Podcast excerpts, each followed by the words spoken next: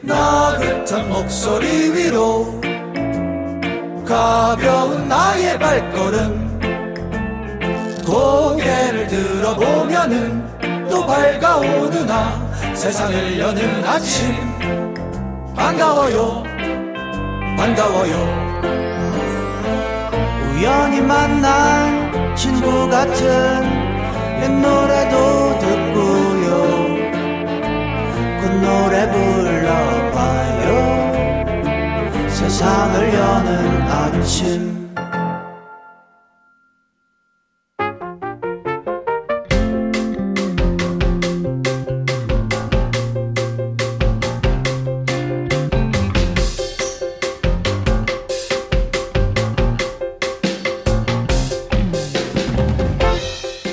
이이삼일번님의 문자입니다.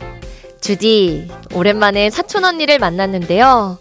이 언니, 집도 잘 살고 취업도 잘해서 떵떵거리며 사는 줄 알았는데, 고충이 많더라고요. 속으로 비교 참 많이 했는데, 사는 게 다 똑같나 봐요.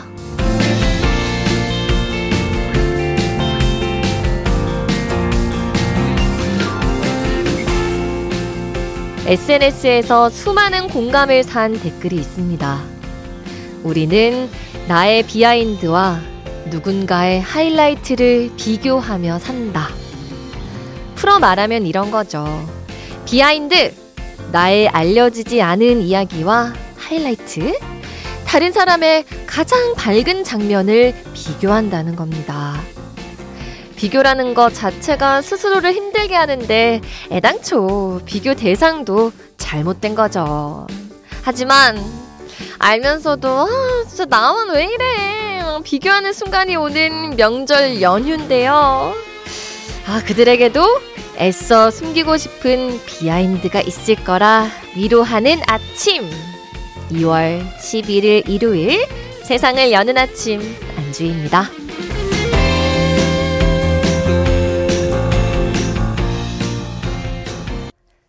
2월 11일 일요일 세상을 여는 아침 안주입니다. 오늘 들으신 첫 곡은 에이브릴 라빈의 Complicated 였고요.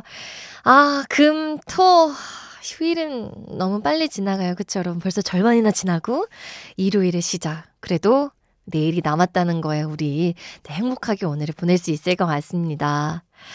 이렇게 누군가에겐 조용히 지나가기도 하지만 또, 네, 누군가에겐 괴로운 순간이 될 수도 있는 날이기도 하죠, 여러분. 어떡해요? 좋은 말, 고운 말, 예쁜 말만 서로 오가면서 잘 지내고 계시죠? 게다가 맛있는 것도 많이 드시고 계시죠? 그런 행복한 설 보내시기를 바랍니다. 자, 여러분, 잠시 후에는요, 아, 명절 잔소리에 지친 귀를 쉬게 하는 시간입니다. 내 귀의 캔디, 우리 김기용 작가님과 클래식한 라디오 함께 할 거고요. 명절 연휴, 아, 남에게 못할 답답하던 말들 저에겐 털어놓으셔도 됩니다. 꺼내주세요. 편하게 하고 싶은 말, 듣고 싶었던 노래 알려주세요. 문자는 샵 8000번입니다. 짧은 문자 50원, 긴 문자 100원이 추가되고요. 스마트 라디오 미니는 무료예요. 광고 듣고 저는 돌아오겠습니다. 오늘은 좀 어떤가요? 기분 좋은 하루가 되길 바래요. 지난 시간들을 가득 안고서 우린 모두 함께 여기 모여서 세상을 여는 아침. 세상을 여는 아침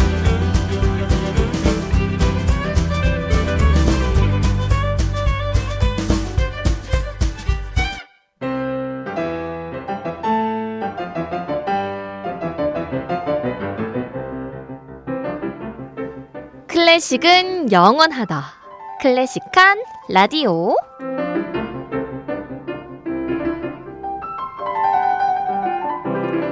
다정한 클래식의 저자 김기홍 작가님 오셨습니다. 안녕하세요. 네, 반갑습니다. 클래식 읽어주는 남자 김기홍입니다. 오, 많이 드셨나 봐요.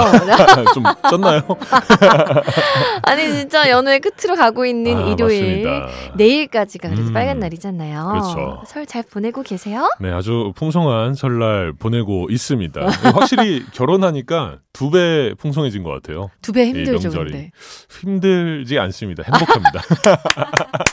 초점이 없는 그가 말합니다. 잠깐 땅을 바라보게 되네요. 네.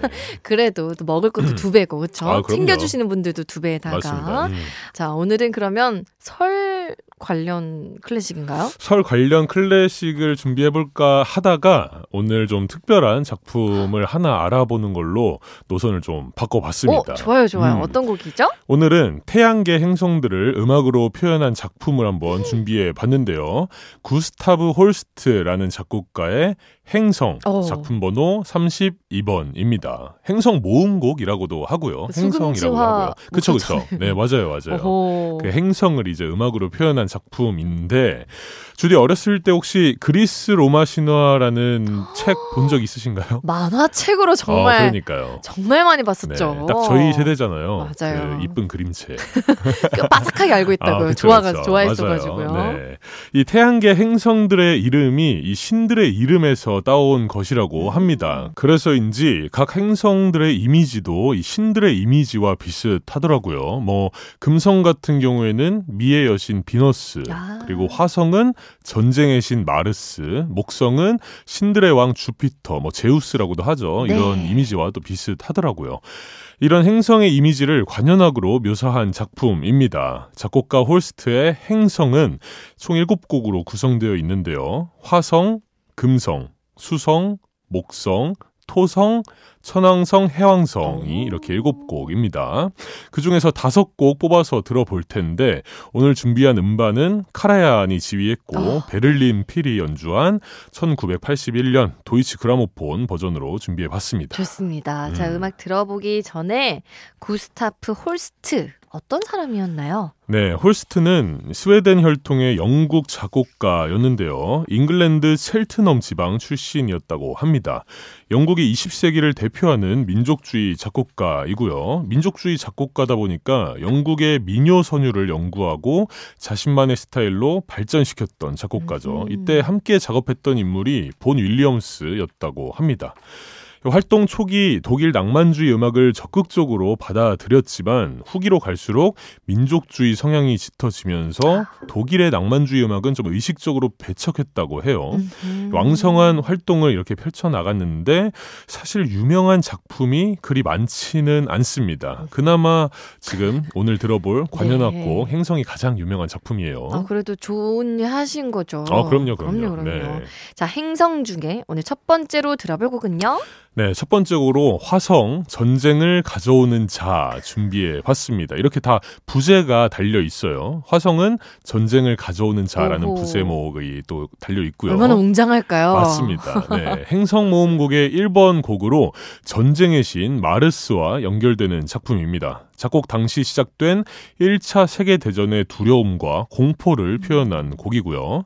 이 저음 악기들의 도입부로 시작해서 금관 악기를 중심으로 펼쳐지는 극적이고 강렬한 전개가 굉장히 인상적인 작품입니다. 영화 음악의 대가죠. 존 윌리엄스가 스타워즈 OST를 작곡할 때 이 곡이 굉장히 큰 영향을 미쳤다는 또. 일화가 있고요. 네. 곧 들어볼 이제 목성 다음으로 유명한 곡이 바로 이 화성입니다. 전쟁의 그 공포스러운 이미지 떠올리면서 함께 들어보면 좋을 것 같아요. 어, 네. 구스타프 홀스트의 행성 중 1번 화성 전쟁을 가져오는 자 이 노래 듣고 오겠습니다. 와, 구스타프 홀스트의 행성 중 1번 화성 듣고 왔습니다. 네. 와, 스타워즈 OST 얘기하니까 딱 그 느낌인 거예요. 그렇죠, 그렇죠. 엄청 웅장하고 영상이 되죠. 네, 음. 너무 좋았습니다. 재밌는데요? 그쵸. 이런 거 네. 익숙하지 않지만 쭉쭉 이제 영화 음악 같은. 맞아요. 이어서 들어볼 행성들도 정말 고유의 특징이 잘 드러나 있습니다. 네, 네. 곧 들어올 목성이 아까 가장 유명하다고 하셨는데 목성 듣나요 우리? 어, 목성은 이제 네 번째 곡으로 들어볼 거고 클라이맥스로 넣으셨군요. 아, 그렇죠, 그렇죠. 마지막으로. 가장 중요한 곡을 이제 네 번째에 저는 항상 넣잖아요. 네. 이어서 들어보기 전에 이 행성의 작곡 스토리를 한번 이야기해 보면 좋을 것 같아서 또 준비를 해봤습니다. 음. 이 홀스트는 이 작품을 피아노 두 대 편성의 작품으로 먼저 작곡하기 시작했어요. 하지만 2년 뒤인 1916년 관현악 편성으로 작곡해서 지금의 버전 행성을 완성시켰습니다. 아 근데 되게 최근이네요. 그렇죠. 생각보다. 맞아요. 네. 이 최근을 살아갔던 작곡가이니까요. 네. 이 비공개 초연은 1918년 9월 29일 런던의 퀸즈홀에서 초대한 손님들과 함께 이 비공개로 초연이 진행이 됐고요. 공개 초연은 1920년 10월 10일 버밍엄에서 연주가 됐다고 합니다. 와 피아노 버전으로 음. 이 웅장함을 어떻게 표현했을까요? 그러니까요. 예. 어, 궁금해집니다. 그래서 화성 다음으로 들어볼 행성은 어떤 행성 우리 떠나보나요? 네, 두 번째 행성은 금성입니다. 비너스? 평, 네, 맞아요. 비너스. 평화를 가져오는 자라는 부제가 달려 있는데 이 부제처럼 아주 평화롭고 온화한 작품이에요. 1번 곡이었던 화성과 대비되면서 이 온화한 느낌이 또 배가 됩니다. 화성에서는 금관악기의 역할이 굉장히 컸잖아요. 네. 웅장하고 좀 장대한 느낌이었던 반면 이번 금성에서는 호른을 제외한 다른 금관 악기들이 존재감을 드러내지 않는다는 또 특징을 가지고 있어요. 대신 현악기와 이 목관 악기, 특히 플룻 같은 이런 목관 악기들이 굉장히 차분하고 아름답게 분위기를 이끌어 갑니다. 와 금성 비너스면 미의 여신 어. 아프로디테잖아요. 네네. 자, 그 이미지를 떠올리면서 한번 들어보겠습니다. 행성 중 2번 금성이에요.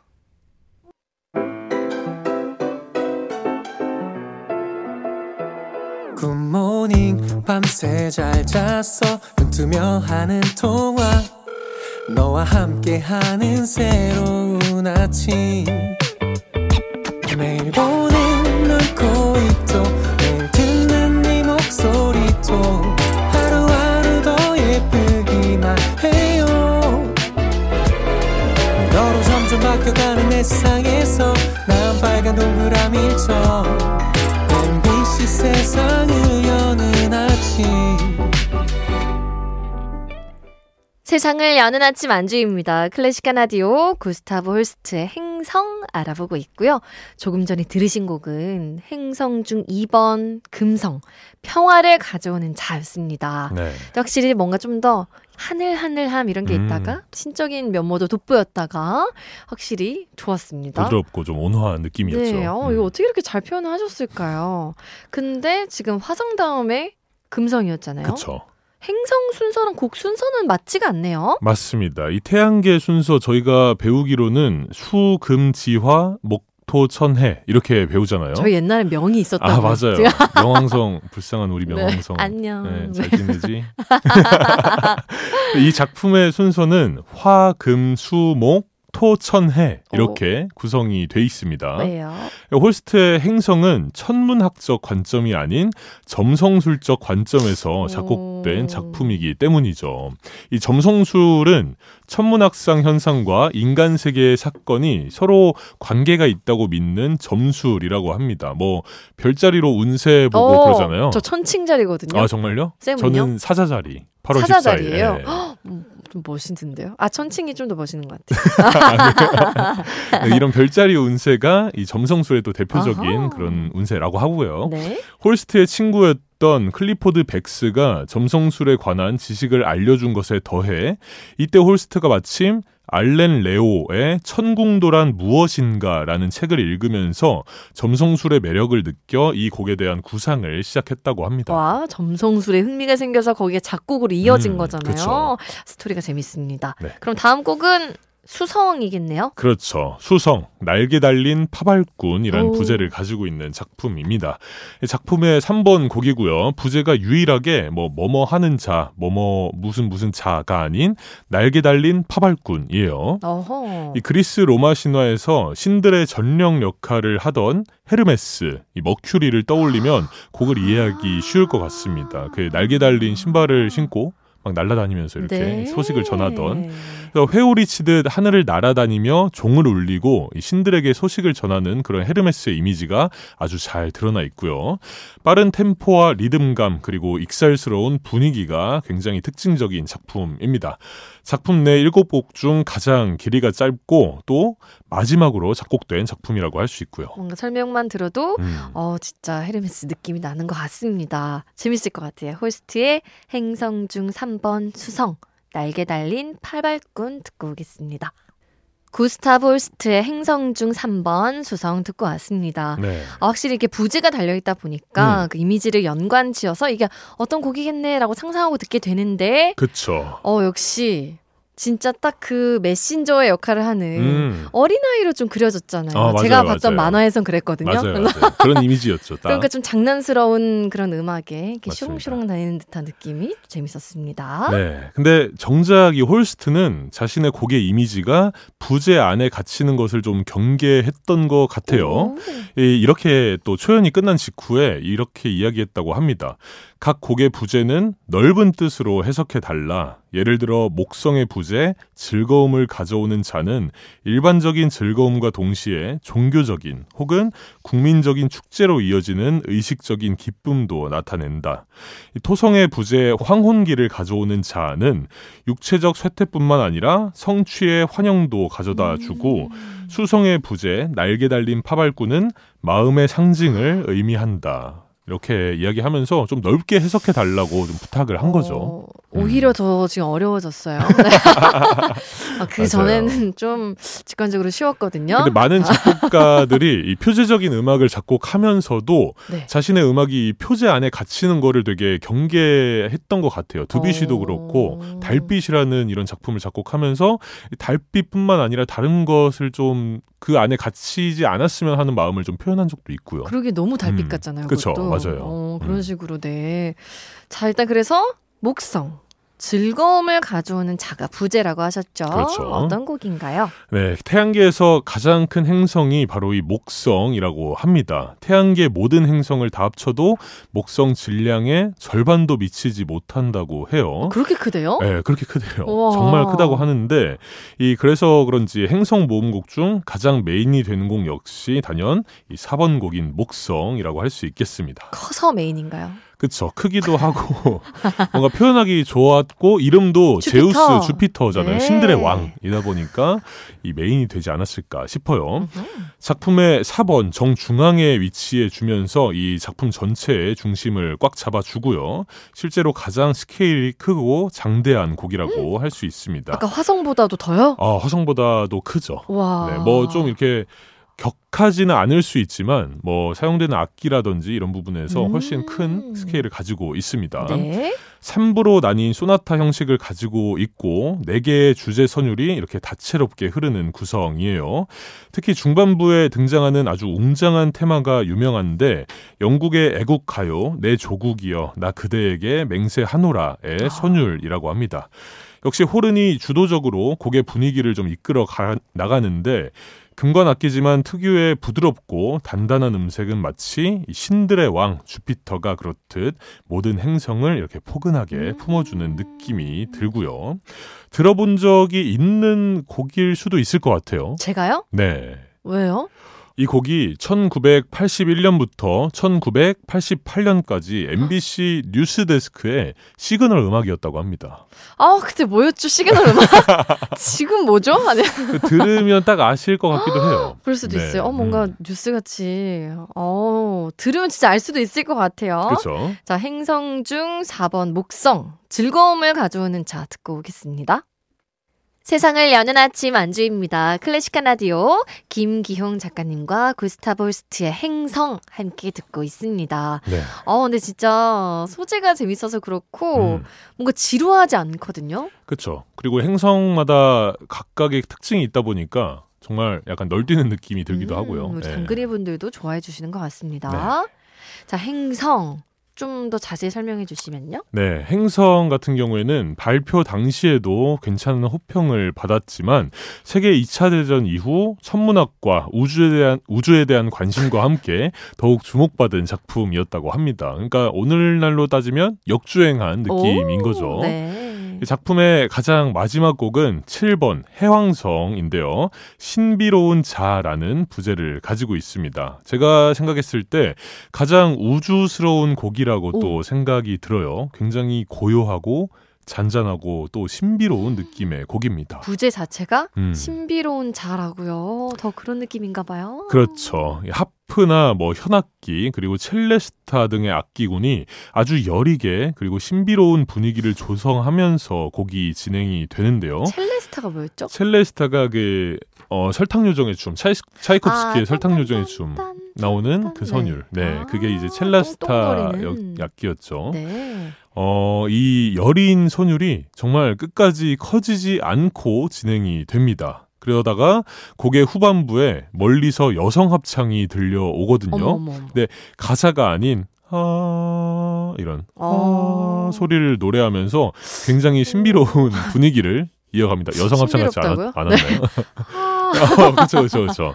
근데 이제 가사가 아니라 뭐 아나 우나 오나 이런 모음을 노래하는 거를 보컬리제라고 보컬리제. 하는데 네. 그렇게 가사가 아닌 이런 모음을 노래하는 여성 합창이 또 특징입니다. 어허. 실제 연주에서도 여성 합창은 무대가 아닌 무대 뒤에서 연주하도록 지시되어 있어요. 그래서 더 묘한 분위기를 풍기기도 하고요. 그러니까 네. 관객들은 모르는, 모르는 거죠. 거죠. 예, 음. 여성 합창이 어디서 들리는지 끝없는 무한의 세계로 이끌어가는 듯한 아주 몽롱한 곡입니다. 이후 여성 합창만 남은 곡은 갈수록 점점 더 열어지면서 진짜 언제 끝났는지도 모르게 곡이 어. 끝나거든요. 약간 이렇게 잘 있어.